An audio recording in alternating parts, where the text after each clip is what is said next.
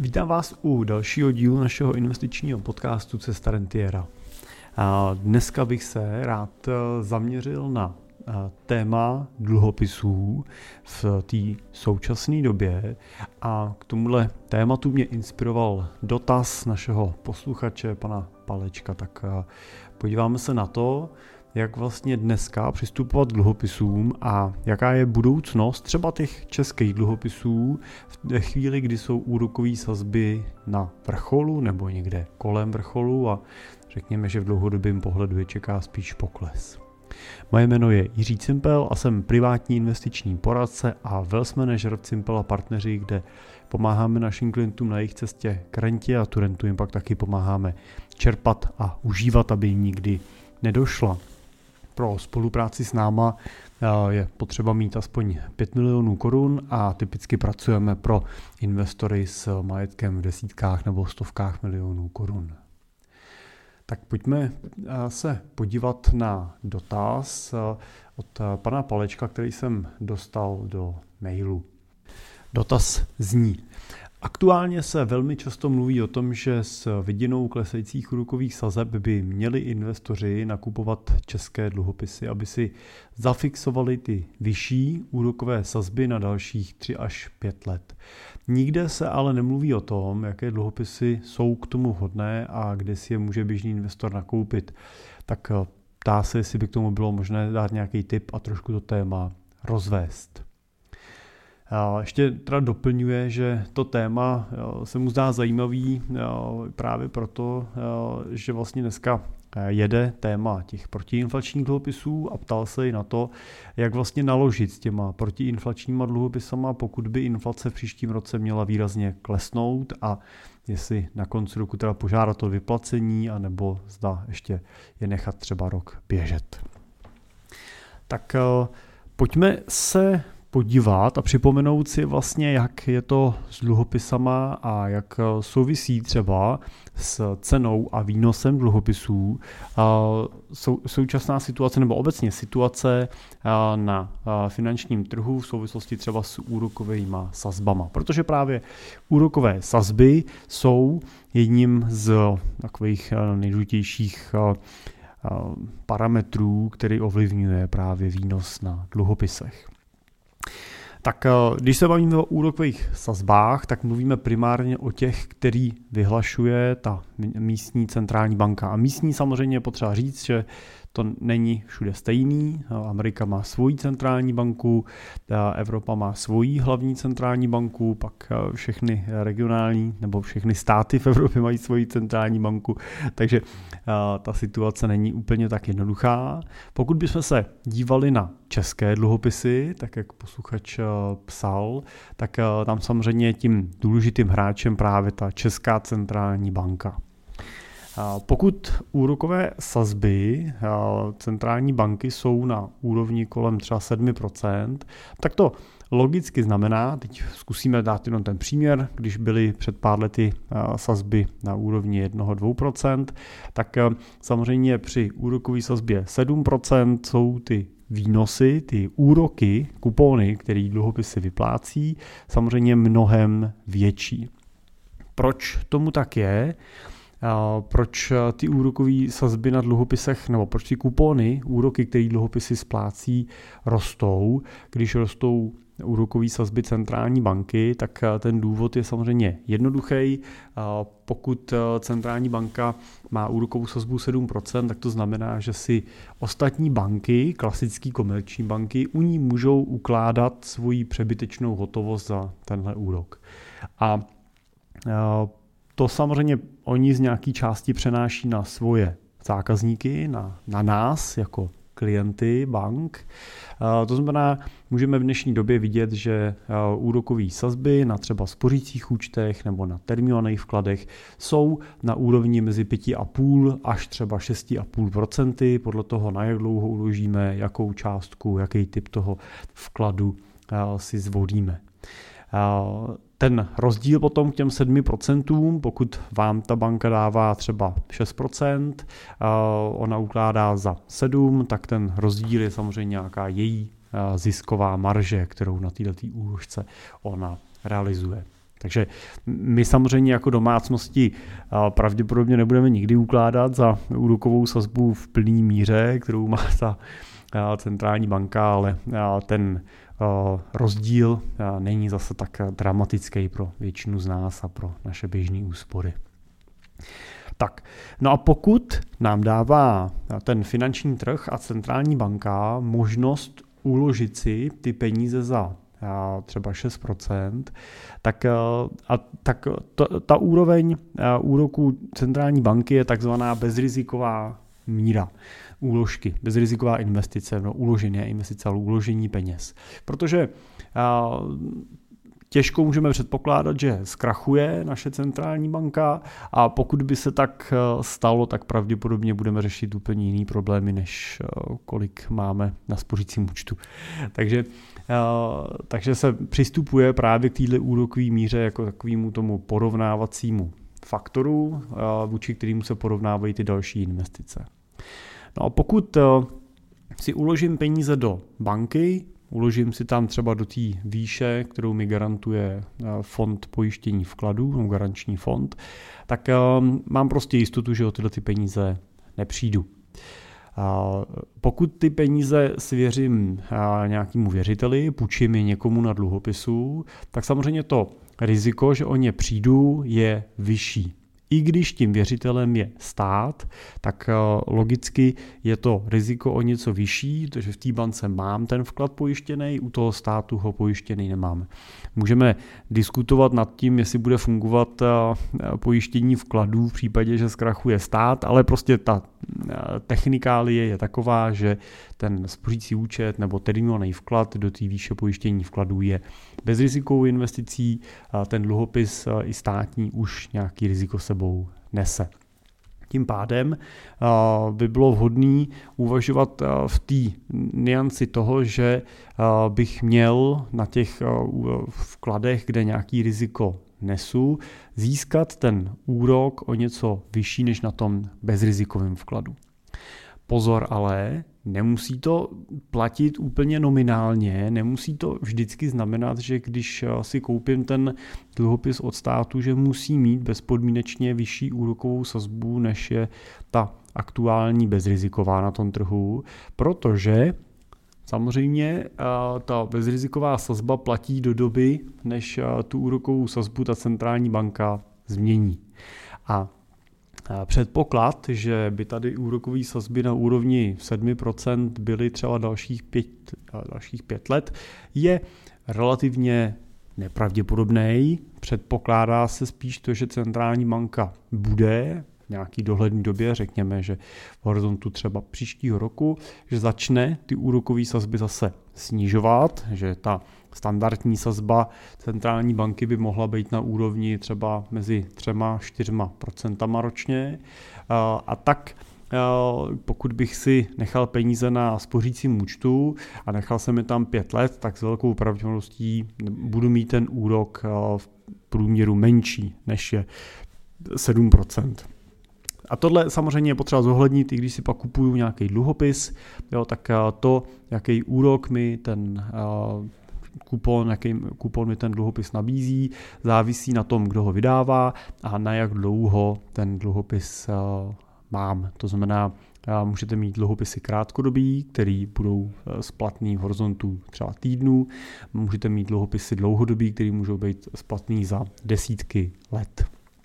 Tak, takže to je základní jenom parametr, eh, proč úrokové sazby centrální banky ovlivňují ty úroky, které, eh, které vidíme vlastně na dluhopisech a proč platí to, že když úroková sazba eh, na centrální nebo úroková sazba centrální banky roste, tak roste i cena cena, nebo ne cena, ale roste ten kupon, který vydávají nový dluhopisy. Platí tam ale samozřejmě to, že není uh, to samý, uh, nebo pro nově vydávaný dluhopisy je růst úrokových sazeb spíše pozitivní, protože uh, se nám postupně zvyšují ty kupony, které tyhle dluhopisy uh, nabízí, ale pro ty už vydané dluhopisy, pro ty, který už na tom trhu jsou, ta úroková sazba samozřejmě při tom růstu dobrou zprávou není, protože pokud mám dluhopis, který mi před rokem vydala třeba centrální banka nebo vydal stát za 3% kuponů a po nárůstu úrokových sazeb o 2% třeba ten novej je pak vydávaný třeba s 5% úrokovou sazbou, tak logicky pokud chci ocenit ten svůj starý dluhopis, tak eh, musím eh, do něj ten eh, nárůst těch sazeb započítat a uvědomit si, že ta jeho cena na tom trhu je teď menší, protože pokud bych ho chtěl prodat, tak budu muset nabídnout nějakou slevu, aby si ho koupil někdo, tak aby ten jeho výnos do splatnosti, to znamená to, co dostane, když započte vrácení jistiny a kupony, které mu přijdou, tak bylo stejný u toho dluhopisu s dvouma procentama výnosu, tak u toho dluhopisu s pěti procentama výnosu, aby si prostě, ta, pro jinak si samozřejmě ten kupující vybere ten kupon vyšší. Tím pádem při růstu úrokových sazeb dochází k tomu, že ceny dluhopisů klesají. Klesají ceny dluhopisů na, tržním, na, na tom trhu, ty jejich tržní ceny. Pokud ten dluhopis budete držet do splatnosti, to znamená, není pro vás důležitý, za kolik byste ho teď prodali a věřitel ho splatí na konci té splatnosti, no tak vás to trápit nemusí. Jo, to je třeba situace těch státních inflačních dluhopisů českých, který na tom volném trhu většinou neobchodujete, ty jste koupili a držíte je do splatnosti, případně využíváte v mezičase možnosti třeba předčasného splacení, ale ten zase to zase probíhá tak, že ten dluhopis vy neprodáváte na finančním trhu, ale prodává to zpátky státu, který vám prostě vyplácí to, co vám dluží, plus ten úrok za to období. Takže tam vás vlastně ten, ta změna ceny toho dluhopisu nezajímá, Zajímalo by vás v případě, že byste ho chtěli nabídnout na finančním trhu, že byste ho chtěli, eh, že byste ho chtěli prodat. Což zase ale u tohoto dluhopisu ta proměnlivost té ceny není tak dramatická z důvodu toho, že ten kupon, který vám ten dluhopis vyplácí, tak je eh, flexibilní, to znamená, eh, neříká ten stát, já vám budu vyplácet fixně 15%, to by samozřejmě bylo extrémně zajímavý, ale říká, já vám budu vyplácet buď 0% plus míru inflace, nebo tam byl nějaký i předtím úrokový základ plus míra inflace. To znamená, že pokud míra inflace letos byla, nebo loni byla 15%, tak jste dostali 15% úrok. Pokud ale příští rok nebo za ten letošní rok inflace klesne na, a teď já řeknu řeknu 5%, to asi tak nebude, ale tak prostě váš kupon na konci roku bude 5%. To znamená, že pokud byste ten dluhopis chtěli oceňovat s ohledem na úroky, tak je tam jiná situace, protože samozřejmě nemůžeme úplně fixně říct, jaký ten výnos v příštím roce bude, protože nevíme, jaká ta inflace v příštím roce bude. To můžeme jenom odhadovat. Každopádně ta, eh, ta cena tržní vás v tomto případě nezajímá, protože dluhopis držíte do splatnosti.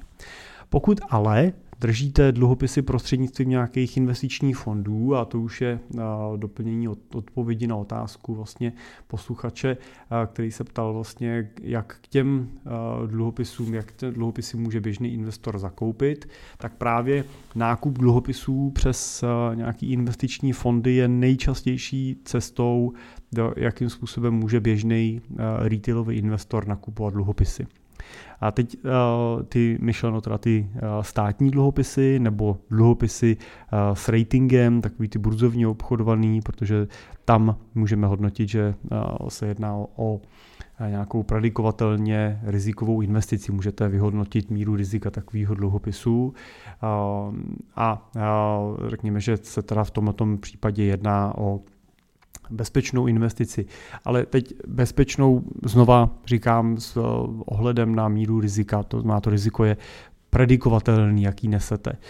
To velký rozdíl eh, od toho, když ty dluhopisy eh, koupíme takovým tím klasickým českým způsobem, to znamená, přijde nějaký distributor toho dluhopisu, vysvětlí nám, jak ta společnost je fantastická a prodá nám nějaký tady český dluhopis nějaký malinký firmičky, která prostě si tím financuje nějaké svoje současné potřeby, ale ten dluhopis nemá ani rating, ani není burzovně obchodovaný, znamená nemůžete ho předčasně prodat, ocenění toho dluhopisu je velmi neefektivní a ten dluhopis prakticky musíte držet až do konce té splatnosti a musíte doufat, že vám bude ta jistina vyplacená.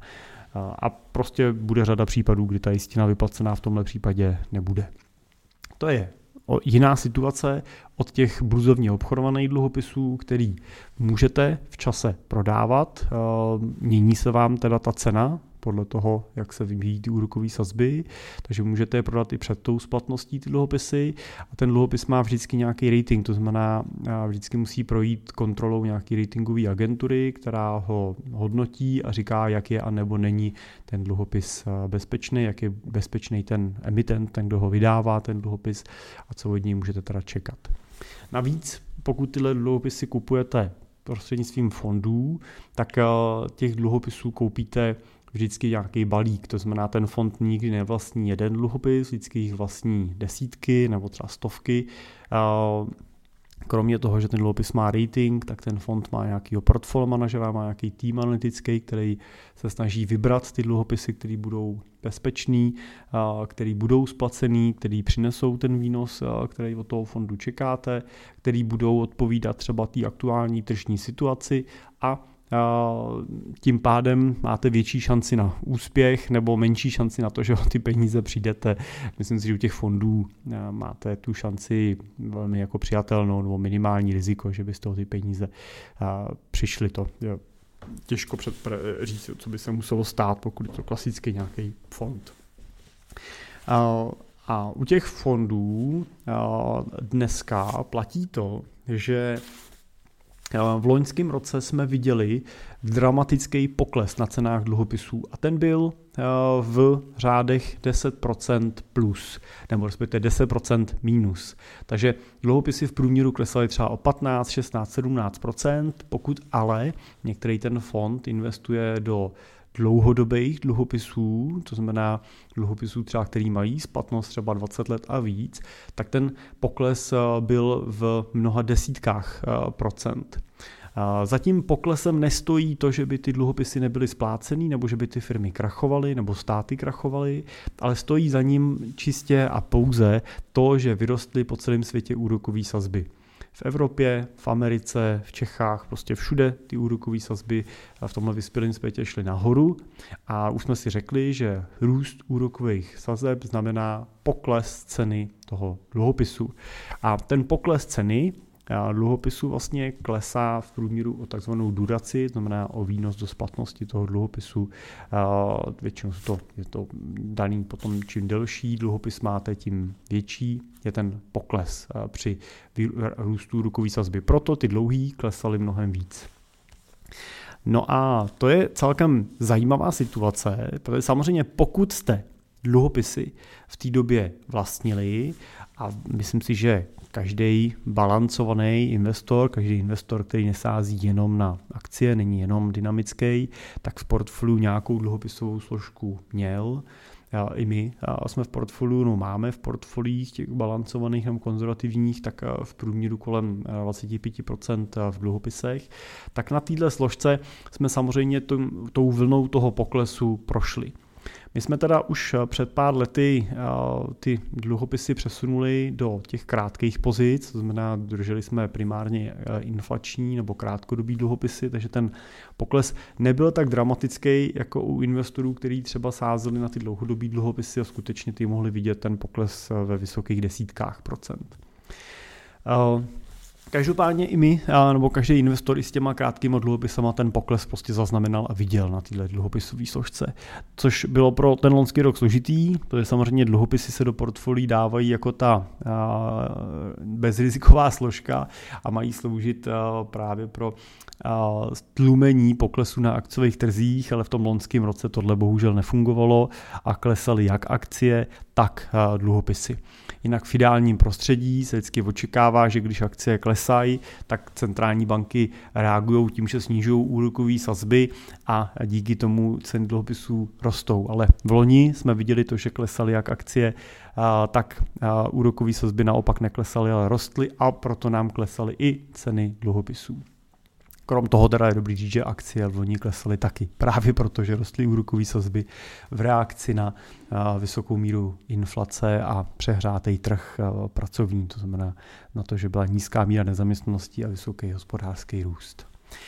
Tak, no a co teda to prostředí vytváří, nebo co tohle prostředí nám říká v tom letošním roce? No, ono nám jednoduše říká to, že pokud dneska ty, dluhy, ty ceny dluhopisů jsou vyklesaný a díváme se na období, kdy jsou úrokové sazby vysoký, no tak jsme vlastně v situaci, kdy ty nově vydávané dluhopisy, které dneska ty fondy nakupují a ty starý přecenili na ceny, tak aby odpovídali těm dluhem, novým dluhopisům, který mají vyšší úroky, tak ponesou do budoucna smysluplný výnos, rozhodně mnohem smysluplnější, než tomu bylo třeba před rokem a půl. A zároveň máme vlastně před sebou akumulovaný potenciál výnosu v těch vysokých úrokových sazbách, protože jakmile centrální banky začnou snižovat úrokové sazby, no tak ten výnos eh, se nám vrátí zpátky. Nebude to asi úplně celý, eh, celý ten pokles, protože jsme viděli, že ten pokles již byl třeba o 15-16% a úrokový sazby vyrostly ze 2% na 7%, tak eh, byl minus, minus 15-16% dolů, tak pokud úrokové sazby nepůjdou zpátky na 2%, ale půjdou třeba na 4%, tak to není celých 17%, ale řekněme, že třeba eh, to eh, může být eh, někde kolem 10%, který mají potenciál ty dluhopisové fondy přinést při tom návratu těch úrokových sazeb do nějakého normálu jako výnos navíc. To znamená výnos nad rámec toho běžného zhodnocení, který generují kupony těch dluhopisů. Tak, já tohle nechci teď, aby vyznělo jako investiční doporučení nebo investiční rada, protože samozřejmě ne, neplatí to, že by pro každého investora byla investice do dluhopisů nebo do akcí nebo do něčeho podobného nejlepší variantou, ale pokud mám vlastně se zamyslet nad otázkou toho, jaká je teda situace dluhopisů a jestli by bylo smysluplný dluhopisy nakupovat v tu chvíli, tak eh, pokud patří dluhopisy do vašeho portfolia a doplňujete další aktiva, tak určitě to doplnění té dluhopisové složky je v tomto okamžiku správnou variantou. Není potřeba se na ty dluhopisy v tomto okamžiku dívat jako na nějakou špatnou volbu. Jo. Po tom loňském poklesu byste si říkali, teď budu dokupovat portfolio a dluhopisy si tam nedám, protože v loni klesly o 16%. Naopak, pokud teď budete dokupovat portfolio, tak dokupte i dluhopisy, dorebalancujte si portfolio tak, aby odpovídalo té vaší strategické alokaci a Držte tu pozici, pokud máte dlouhodobý horizont, tak eh, se vám určitě eh, vrátí zpátky a v těch dalších letech eh, budete spokojený s tím výsledkem, který vám přinese.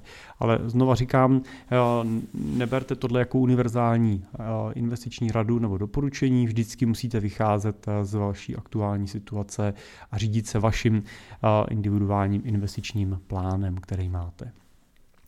Ještě se teda uh, posluchač ptal na to, uh, jakým způsobem je vlastně může běžný investor zakoupit ty dluhopisy, tak já už jsem říkal, že to je prostřednictvím fondů. Uh, dluhopisové fondy má pravděpodobně každá investiční společnost. Můžete kupovat, můžete si pak vybrat z té nabídky, jestli to budou dluhopisy uh, český nebo zahraniční a tam už záleží na té vaší filozofii. U těch českých nevstupujete do měnového rizika, tam pokud prostě koupíte fond českých státních dluhopisů, tak ho koupíte za koruny a ten fond drží uvnitř dluhopisy v korunách, takže vás nemusí tak trápit, jak se hýbe koruna nebo cizí měna. Na druhou stranu zase nesete to riziko českého státu, což nebo riziko českého státu myšleno v tom, že máte všechno v české koruně potom. Tady máte příjmy, nemovitosti a držíte pak i ty investice v koruně. My se snažíme tohle diverzifikovat, kupovat radši ty zahraniční státní dluhopisy, ne z důvodu toho, že na nich nezbytně vyděláme víc, není to úplně spekulace na ten výnos, ale protože tím rozkládáme riziko, vstupují nám tam zahraniční měny a nestojíme tolik v té závislosti na tom, co se bude dít tady v Čechách.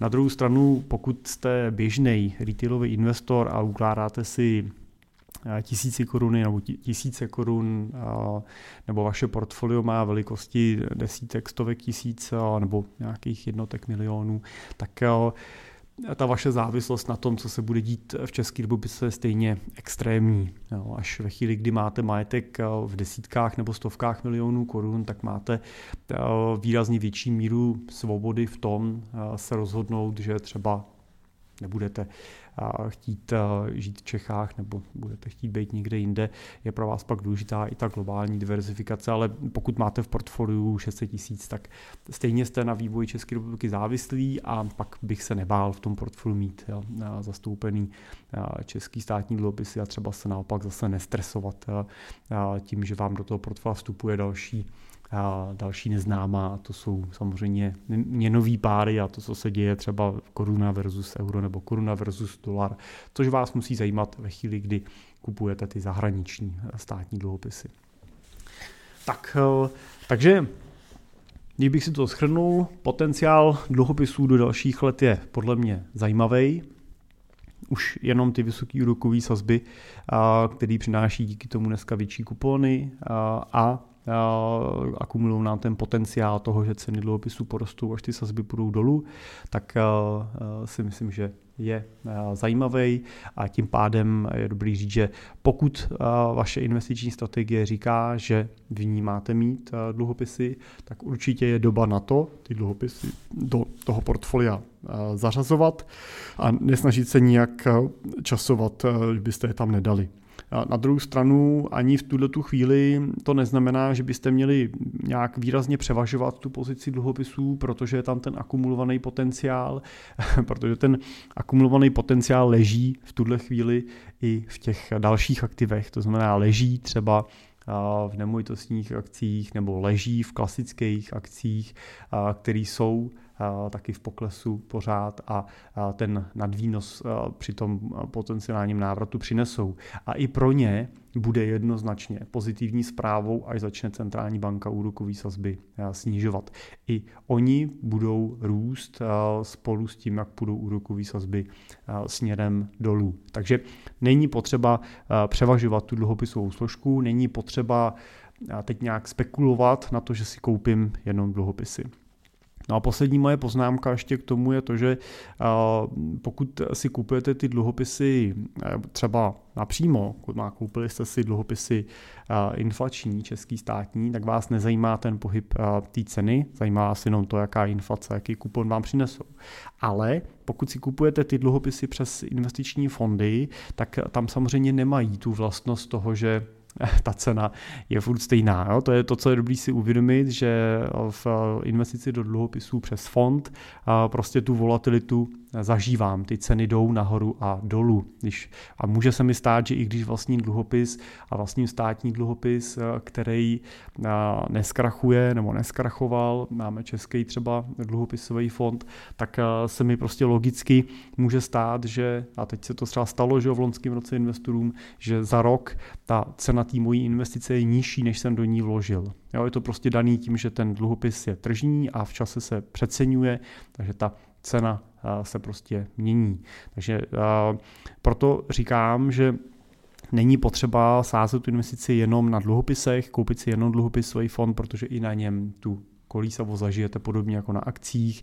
Je podle mě vždycky smysluplný to portfolio sestavovat jako nějakou kombinaci, jako mix těch aktiv, jo, který zájemně se můžou podporovat, některý přinesou větší jistotu, některý větší výnos a dlouhodobě vám pak přinesou ten, to naplnění těch očekávaných cílů. Takže myslím si, že pořád je zajímavý a bude i do budoucna zajímavý to portfolio sestavovat jako mix koupit si do něj jak ty dluhopisy, tak akcie.